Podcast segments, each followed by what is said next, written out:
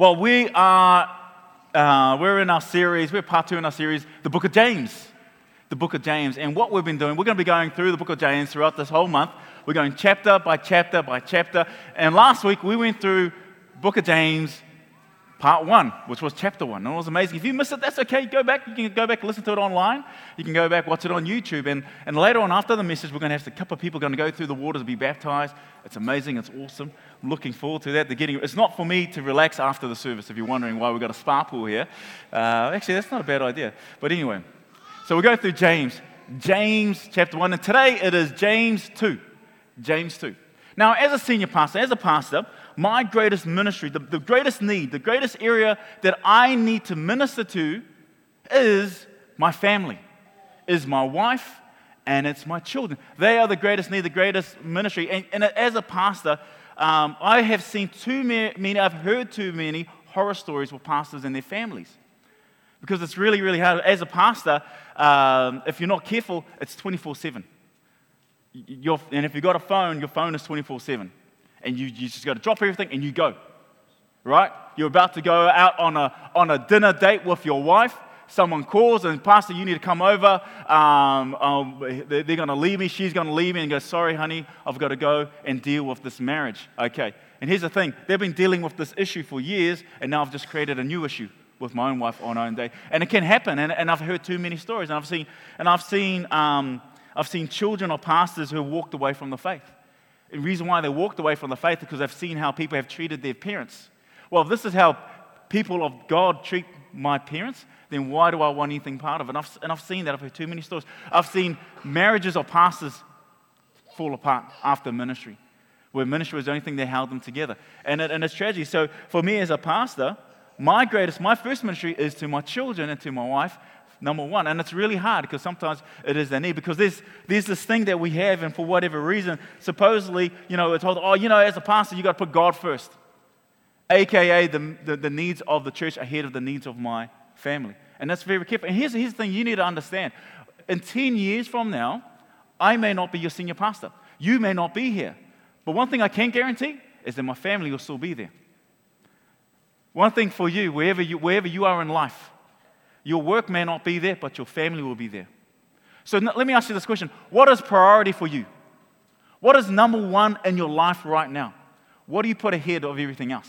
Because I've never heard anybody say on their deathbed, I wish I could have spent more time in the office. I wish I could have filled out one more report. I wish I could have, I, I, wish I could have worked long hours. No one says that on their deathbed. What I hear is, I wish I could have spent more time with my children. I wish I could have invested more time in my marriage. I wish I could, the things that really matter. And as we go into James chapter 2, these are the kind of things that James chapter, and James wants to bring out in James chapter 2. So if you've got your Bibles, turn with me to James chapter 2, verse 1. And let's begin to go through this amazing book. My brothers and sisters, believers in our glorious Lord Jesus Christ, must not show favoritism. Suppose a man comes into your meeting wearing gold ring and fine clothes, and a poor man in the filthy old clothes with ripped jeans also comes in. if you show special attention, this is why I'm wearing ripped jeans, just for an illustration. If you show special attention to the man wearing fine clothes, you think that when you go buy ripped jeans, you should get it at a lower cost. I'm not sure why they're a lot more expensive than, than jeans with no holes in them. I, I, still can't work that out. Anyway, let's carry on. Suppose a man goes into a meeting wearing gold rings and fine clothes, and a poor man in filthy old clothes also comes in. If you show special attention to the man wearing fine clothes and say, Here's a good seat for you, but say to the poor man, You stand there or sit on the floor by my feet. Have you not discriminated among yourselves and become judges with evil thoughts? See, the kingdom of God is an upside down kingdom. You may have heard this. It's an upside down kingdom, meaning that God acts in ways that are opposite to how the world acts. The world is always assessing people, right? Bringing them down a peg. In New Zealand, we have what's called the tall poppy syndrome. Oh, no, no, yeah, I think you need to come down. We need to chop people down a little bit more. We're always assessing people, bringing them down and putting them in picking orders. And we do this subconsciously, don't we? Right? You guys, oh, no, not me. But how often do we, we judge people about, uh, uh upon what we see? or how they're dressed, what color their skin is, what ethnicity they're in. And God wants His church to reflect His generous universal love and how it behaves. This is what James is talking about. And we go to verse 5. Listen, my dear brothers and sisters, has not God chosen those who are poor in the eyes of the world to be rich in faith and to inherit the kingdom he promises those who love him? James, James doesn't mean that the rich is at disadvantage. He doesn't mean that. if you're rich, oh, what, what are you trying to say? If we're rich, we're at a disadvantage in believing. He's not saying that at all. But this is true. The more you need God, the more you see God. The less you need God, the less you see Him. If you are down to half a loaf of bread, half a bottle of milk, and your picture light says E for enough, and your paycheck is not for another couple of days, your reliance on God goes to another level. You just have to go on a mission trip, a short mission trip where you go to a third world country where, where water out of tap is a luxury. Their faith puts our faith to shame. Let us not be people who are well off. And let's be honest, if we live in this country, we're well off. You just have to look at the world. Turn on your TVs. We're well off. We've got running water. We've got flushing toilets. We've got a roof overhead.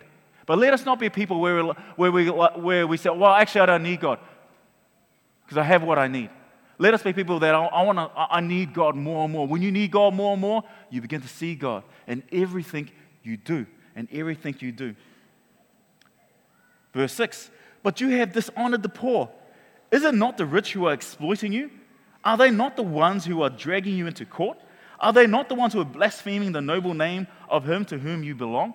And in, in, Jesus, in, in, James's time, there are, there are, there are those, those of influence that were like, this, this Jesus movement, it's, it's upsetting the, the pecking order. This Jesus movement, every, everyone's on the same level. And they're like, and, and they see this as an attack and they're coming against it. And, and it's very true to today, where back in those days, it was only the rich that had, that had access to the best lawyers. And so therefore they got away with a lot and they got a lot of things. And if you're poor, tough luck. This is what it was like in, the, in, the, in that day. In fact, it's come very similar to today. Then he goes on, verse 8. If you really keep the royal law found in Scripture, everyone say royal law. Royal law. Okay, anyway, that's, that's good enough. That's all right. if you really keep the royal law found in Scripture, love your neighbor as yourself, you're doing right. Now, this love your neighbor as yourself, this was, a, was one of the main thrusts of Jesus' ministry, his main teaching. And James, he was really concerned because what was happening in the earliest church, the earliest church, the first churches, what was happening was there were people uh, who, who, who, who were living, they were hearing the word of God, but their lives were no different when they left their place. In fact, it's very similar to today. The issues that James was facing, we face today. That there were hearers, there were hearers of the word, but not doers of the word. And when we talked about this last week, if you looked in James chapter 1. People come along here, oh, amen, pastor. Uh, raise, held up high emoji. You know, it was a great message. That was really good. But then when they walked out of church, their life looked no different to anyone else who, who, followed, uh, who, who didn't follow Jesus. And this was his concern, and this is what he's writing here in James. And what was also really, this whole thing, this royal law, the early church made it quite clear that when it says this royal law, it, it saw Jesus as king, it saw Jesus as the Messiah, thus the royal law. And he goes on, verse 9.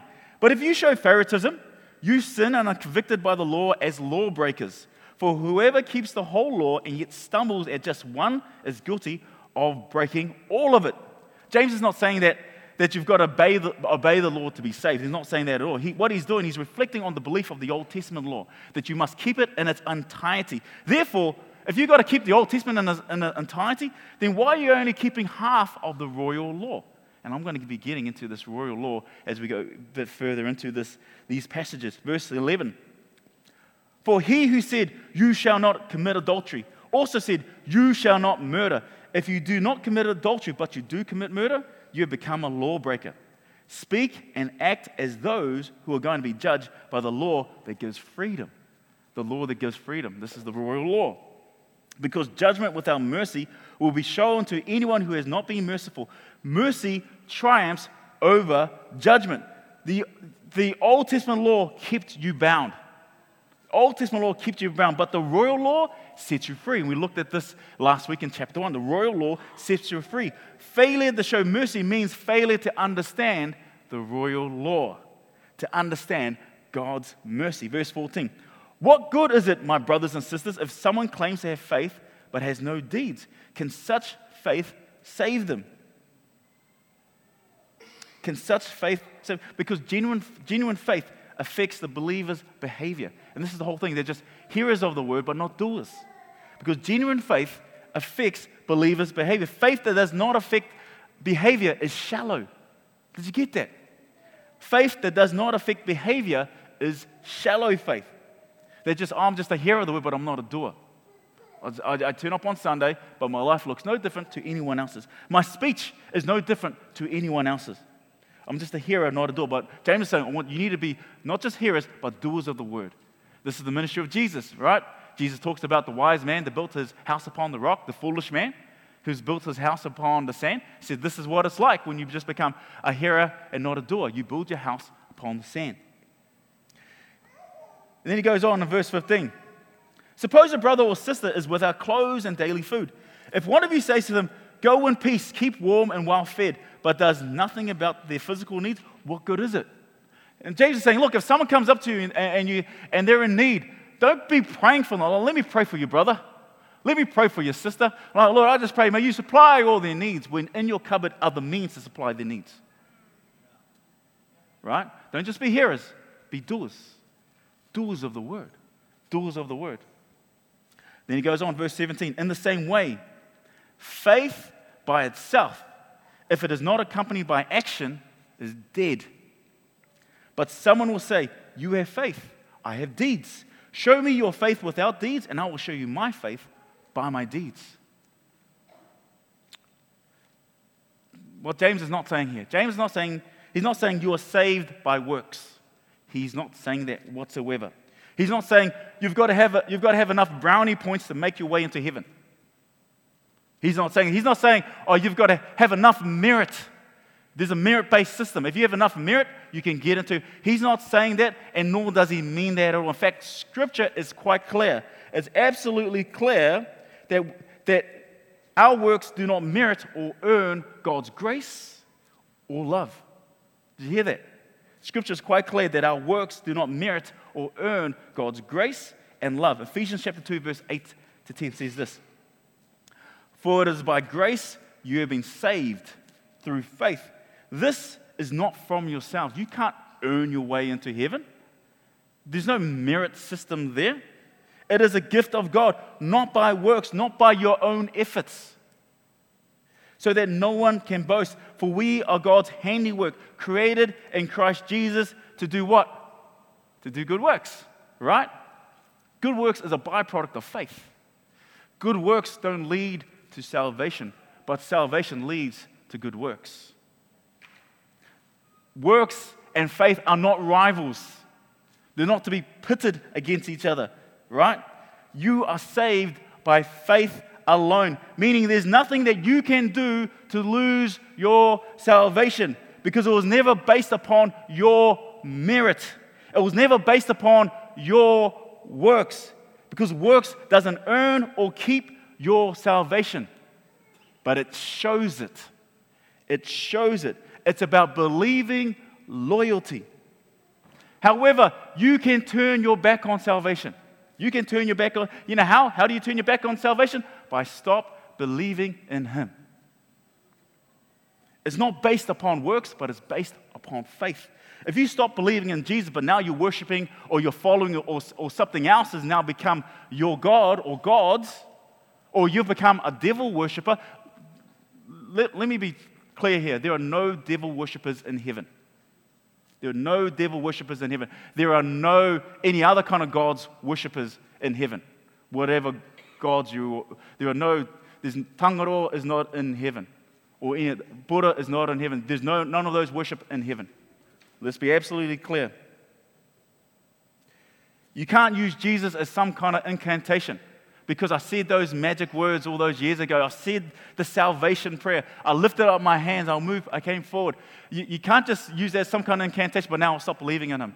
You, Jesus is not some kind of incantation. Works doesn't earn or keep your salvation, but it shows it. If I say that I love my wife, right? I love my wife, but I don't show her love. I don't, I don't speak kind words to her.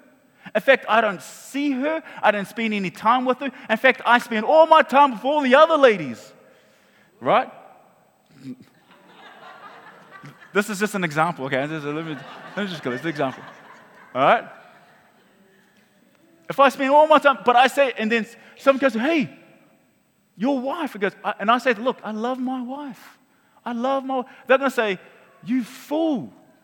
How can you love your wife? Your actions don't show it. It doesn't show that you love her, right? What shows? So that, it's faith, you're saved by faith, but work shows your faith. Right? What I do for my wife, you know, just doing, all, doing nice things to my wife, I can't earn my wife's love. Doesn't at all. But it certainly shows that I love her. It certainly does. The point James is making is works doesn't eliminate faith.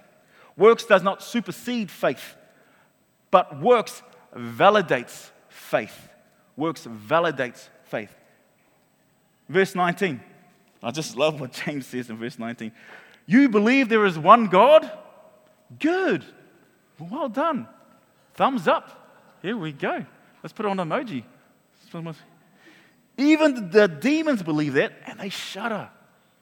See, as a devout Jew, when, when, when a devout Jew heard, hear James say these words, you believe in one God, their mind will go straight to the Shema.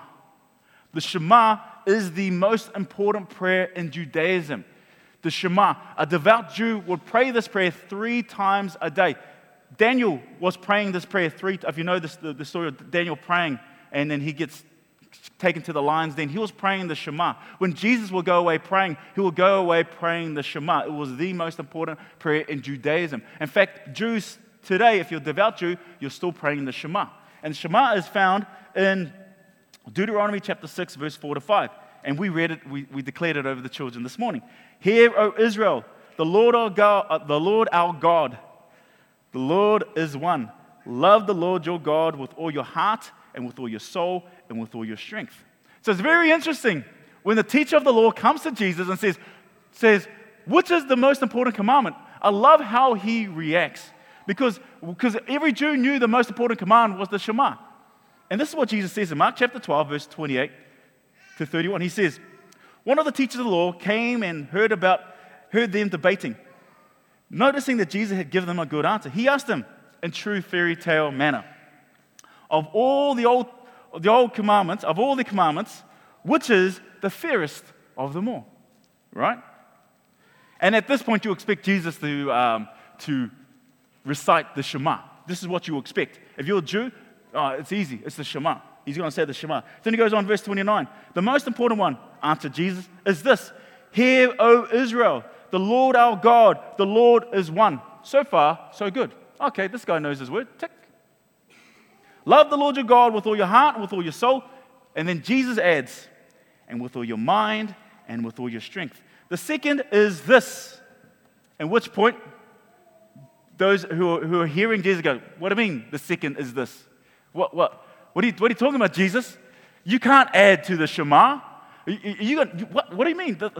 What did he just say? The second is this? And he carries on. And Jesus grabs a text from your least favorite book in the Bible, the book of Leviticus, chapter 19, verse 18. Love your neighbor as yourself. These two texts have never been joined together. And for the very first time, these texts have been joined together. And then after Jesus has, has done what he's just did, and he just laid it out there, he goes on and he says this there is no commandment greater than these. Jesus replaces the Shema with this, and it becomes the royal law for his followers and the thrust of Jesus' teaching to become a person who loves God and loves people. Now we can see what, what James is painting.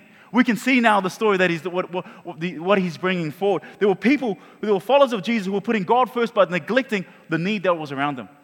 They're putting God first but neglecting others, and they're using, oh, I'm, I'm putting God first. That's what's really important to me, is about putting Him first. And when James says, look, that's not enough. You can't say you believe in God. Guess what? The demons believe that. Right? Well, you're in good company. Good on you. You're in good company. The demon, demons believe that as well. Because it's both. Your devotion to God is measured by what you do for people. And he goes on to verse 20. You foolish pers- person, do you want evidence that faith without deeds is useless? Was not our father Abraham considered righteous for what he did when he offered his son Isaac on the altar? You see that his faith and his actions were working together. It's together. You're saved by faith, but, but work shows your faith. And his faith was made complete by what he did. And the scripture was fulfilled that says Abraham believed God and was credited to him as righteousness. And he was called God's friend. He wasn't just a hearer, but he was a doer of the word. You see that a person is considered righteous by what they do and not by faith alone. In the same way, was not even Rahab the prostitute, this interesting person to speak about faith, Rahab, she was a pagan prostitute, but she came to know him. And it was her believing loyalty that now brings her into this text. Rahab, this, this pagan prostitute who comes to know, know Yahweh as her Lord and Savior, will go on to become the great grandmother of King David and in the line of Jesus himself. In the same way, was not even Rahab the prostitute considered righteous for what she did when she gave lodging to the spies and sent them off in a different direction? As the, as the body without the spirit is dead, so faith without deeds is dead. Again, James is not saying that people must perform works in order for God to accept them. He's not saying that at all. It's about believing loyalty. You are put right by God by faith, and it's you working it out. Come on. And it shows your faith. It shows your faith, just like Abraham, just like Rahab. So, what does it mean for us? What does this mean for you? It means people matter. People matter, regardless if they are rich, regardless if they're poor, regardless if they're Pakeha, Maori, Asian, Pacifica. People matter. See, when you look around your community, when you look around your neighborhood, when you look around your city, what breaks your heart? What breaks, what need do you see? What's that one thing that you can't get off your mind? What's that one thing? See, the way to stop change is to convince yourself there's nothing you can do. Or who am I? I'm just one person. Who, who am I? I, I I've got no influence. Who am I? I'm just, I'm too old. I'm too young. I'm not qualified. I'm just I'm, I'm, I'm just not good enough. God, send someone else. Well, that sounds familiar. In our Bibles, there's a man by the name of Moses who said the same thing. God, can you send someone else? Because I've disqualified myself. Let me tell you something God has not disqualified you. How often have you disqualified yourself because you thought you're not good enough, you're not smart enough, you're not old enough, you're too young, you're too old, whatever? God has never disqualified you. This is true. A person that points the blame doesn't change anything. A person that points the blame doesn't change anything. So instead of blaming someone or someone else, why don't we put our energies in making a difference? Because this is what happens.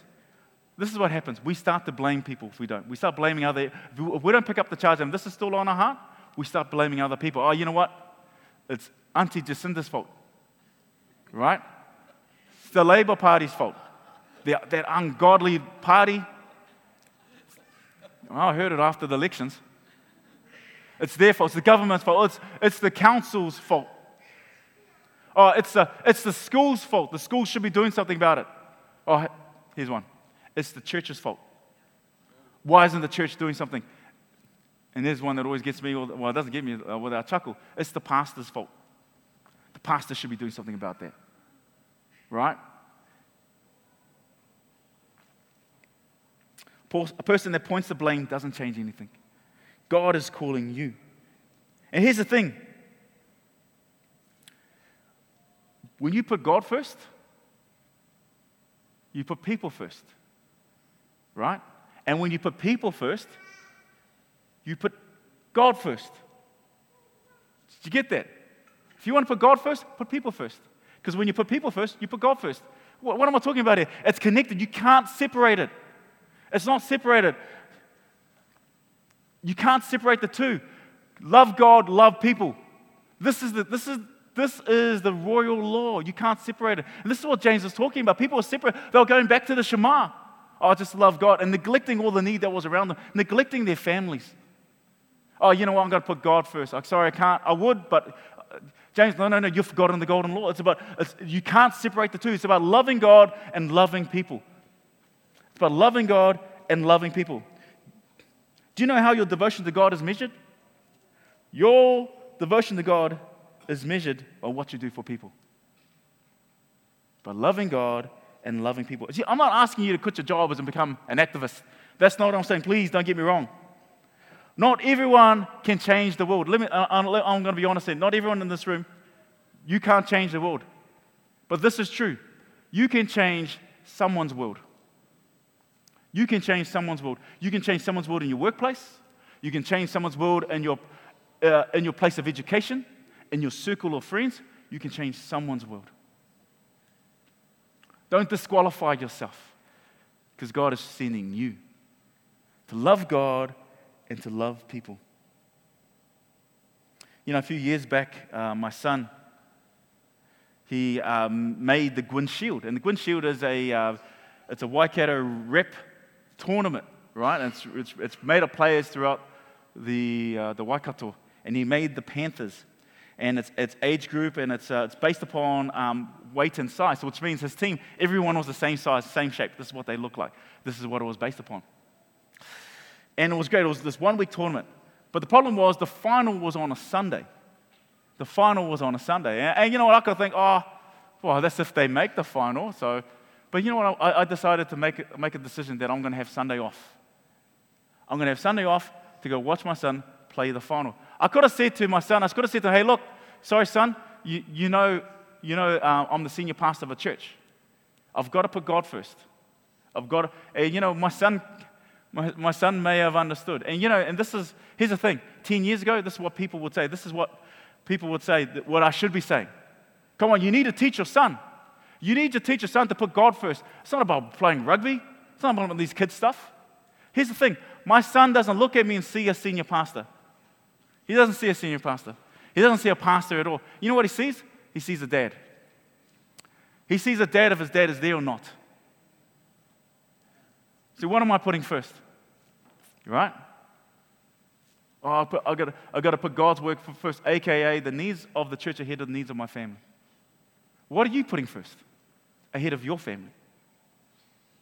What are you putting first? Let us not use God as a reason. We can't separate the two. We're better together. And you know what? Uh, we took that Sunday off, me and my wife, Poro. She wasn't singing, and even our older siblings were there watching him, cheering him up on the sideline. You know, even when I was there, I felt guilty. Did you know that? I felt guilty. I was, I was there, and I felt like, oh man, if people knew that I was here. I, and I was just keep coming over me, and, I, and, it's, and you know, that doesn't come from God. There's no condemnation in, in Christ Jesus. And for many of us, we feel guilt coming upon. You felt, the, you felt guilt? Where does that come from? I'm not good enough for God. God's not good enough for me. And we run away. We run away from our, our, our families. We run away from where God has called us to be. There is no condemnation for those who are in Christ Jesus. He sets you free. Your devotion to God is measured by what you do for people. Come on, let us pray.